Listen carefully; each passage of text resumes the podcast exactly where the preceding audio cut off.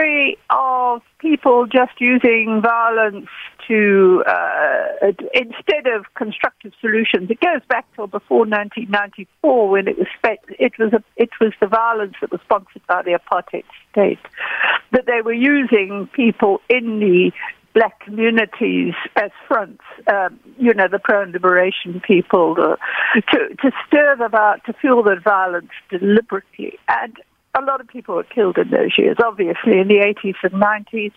And it kind of, it should have gone away because initially the, the the violence, especially, it, it carried on around election times with some incidents and threats and a few killings for a while. It was mainly between IFP and ANC in some areas. And then in the course of the last, say, 15 years, mm. it kind of moved mainly, not altogether, because when the New Freedom Party broke away from the IFP about 10 years ago or so, um, there were quite a few killings between the party, the two IFP, NFP. Mm. But most of the killings we've seen for the last 10, 15 years have been ANC people dying and probably in most cases intra ANC. So that's mm. been the mm. shift, uh, especially at local government elections, uh, more so than when the national elections are, are around. Do you think that the, the democratic government has done enough to try and, you know, deal with this scourge of, of political killing, be it intra-party or inter-party, as it were? No, it hasn't. In fact, it's it's the the I mean, if I go back, they should not have happened because, you know, it's part of the culture of violence. We are known in this province for exporting our hitmen, you know, the taxi hitmen. There was a report done not long ago about it. And, you know, I have been warning about paramilitary training and guns for years, and this government has done nothing about it. Mm. So, this is the logical conclusion that, you know, it's not just that you need a hitman for a taxi or a business associate, but you, you, you know, a lot of these killings are kind of hitmen well, they're mainly men, I think, yes, mm. that's mm. doing them as far as we know. Now, I mean, they, they, they carry on because there have been very few convictions.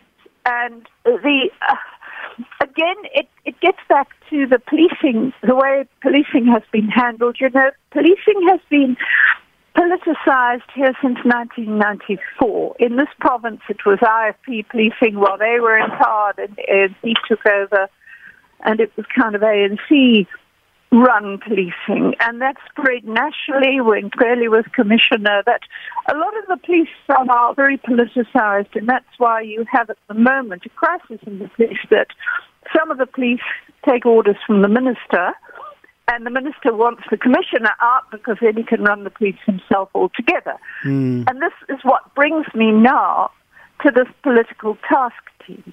Now, the political task team is a very irregular interministerial, apparently. It reports mm, mm. to ministers. Well, that's fair enough if you have detectives who are part of the police focusing on political killings, and it's all channeled through the National Commissioner. That's the way it's supposed to work in terms of the Police Act. Or even, I mean, the Hawks have their own way of doing things, but there's a head of the Hawks. Right.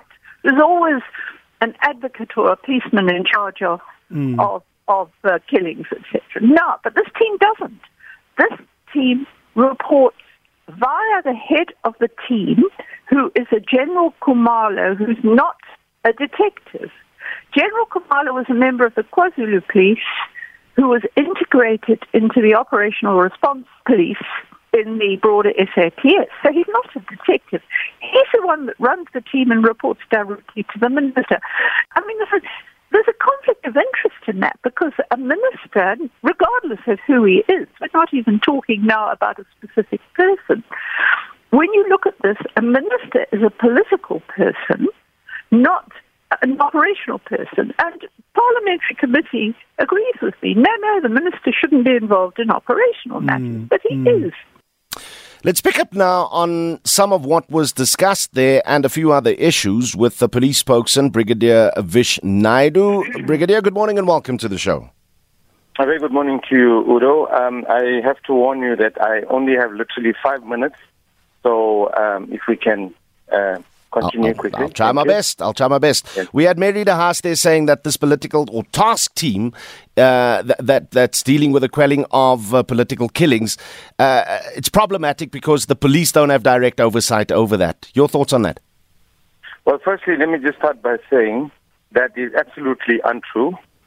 Uh, all the reports that are made to the Interministerial Committee that was uh, proposed and set up, uh, proposed by the President and thereafter set up, is done via the National Commissioner of Police, via the head of the Directorate for Priority Crimes Investigation, General Lebeya, and via the head of prosecutions in KwaZulu Natal.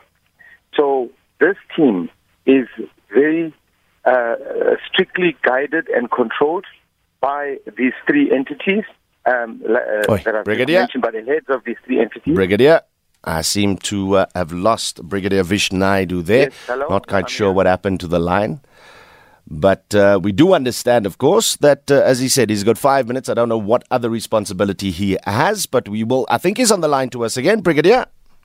Yeah, sorry, I'm not sure um, where I got cut off there. Apologies for that. I I, was I, just you know what? Uh, difficult situation. The problem wasn't on your side; it was actually on our side. So you were saying that, that as far as the uh, SAPS is concerned, there is sufficient oversight uh, from from the SAPS side.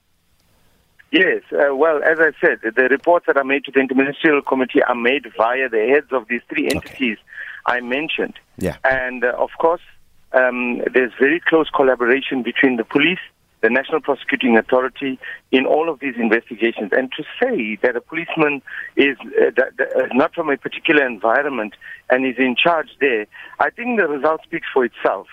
Um, having been established in, in 2018, in 2018, uh, to now over 284 arrests have been made, um, at least nine life sentences, uh, something like about 24 se- uh, sentenced to between 10 and 15 years, and others uh, uh, on multiple years of sentence. I think that uh, in itself speaks volumes for itself. I don't think one should be scrutinizing, uh, you know, the environment uh, that the police officers that have been deployed there have come from. Actually, I think on the contrary, it is of great advantage to this unit to have somebody Okay. totally independent and uh, uh, uh, objective and unbiased. Uh, Brigadier, that is why we have you on to, to tackle some of the, the, the, the claims that have been made f- on behalf of uh, SAPS. Also, let me say congratulations on the conviction of known hitman Fisokuhle Ntuli, uh, who's been responsible for similar killings. How big a bust was that from, from SAPS's point of view?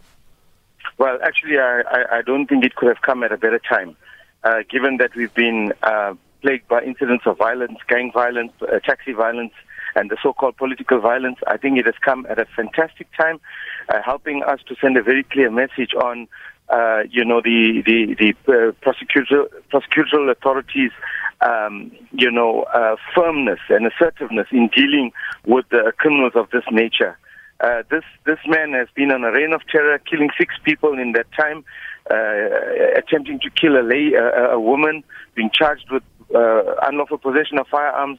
Uh, so that is convictions on 11 counts for us has been a fantastic achievement, particularly Okay. at this time. Uh, it- so yeah, we welcome that. In, in terms of his sentencing, that's still yet to happen, uh, of course, in, in uh, December. But your statement this week said Ntuli's reign of terror was not only the northern parts of KZN, he's also a person of interest in several other cases in Gauteng, many of which are murders, comma, including the case of Senzo Meyiwa. He was one of five people arrested in connection with the, the, the murder of Senzo Meyiwa. Are those five back in court this week? Yes, yes. He's, he's uh, uh, uh, Fisokuhle Ntuli is actually accused number five in, in that. So um, he'll be there uh, on in that trial. So he'll be there on the 25th as well, along with the other four Yes, suspects. On Monday, the 25th, he's expected to reappear in court together with the others. the indictment has it been finalized? Because that was one of the issues why the case was postponed. Well, yeah, well, uh, uh, there's a, there's a there's a few issues. Um, they were contesting. They were asking for the case to be thrown out, especially against Fisokuhle. He's uh, insisting, um, you know, that he's not been involved in any way in this particular incident. But of course, we have, uh, we believe we have a very strong, we have a watertight case. So apart from the, the indictment, also uh, you know, the, uh, some of these accused, including Fisokuhle, are asking for the case to be thrown out. I get but, that. Uh, clearly, there's a there's a prima facie case. We believe against all of them, all five of these accused, and possibly more to come On- in the near future. On that indictment that will go to court on uh, th- this coming week, is Fiso Kul- uh, Ntuli, the man who pulled the trigger that killed Senzo I Meyiwa. think I think uh, that is a very big question that a lot of people are looking for answers to. But I think let's let's uh, let this case unfold in court, and I think uh, people will will will learn exactly who um, had what role to play in this particular killing of um of Senzo Meyiwa. But uh, I'm, I'm not asking for, for privileged information here, I don't think, Brigadier. If the indictment is there, we're going to learn about it in, in court. I'm simply asking whether, according to that indictment, he played that role. When it comes out in court, then it becomes information for public knowledge. Got you. Brigadier, So you, I think you know that, Udo. Brigadier so let- Vishnaidu. Let, let it come out in court, then it will become information of public knowledge. Brigadier Vishnaidu.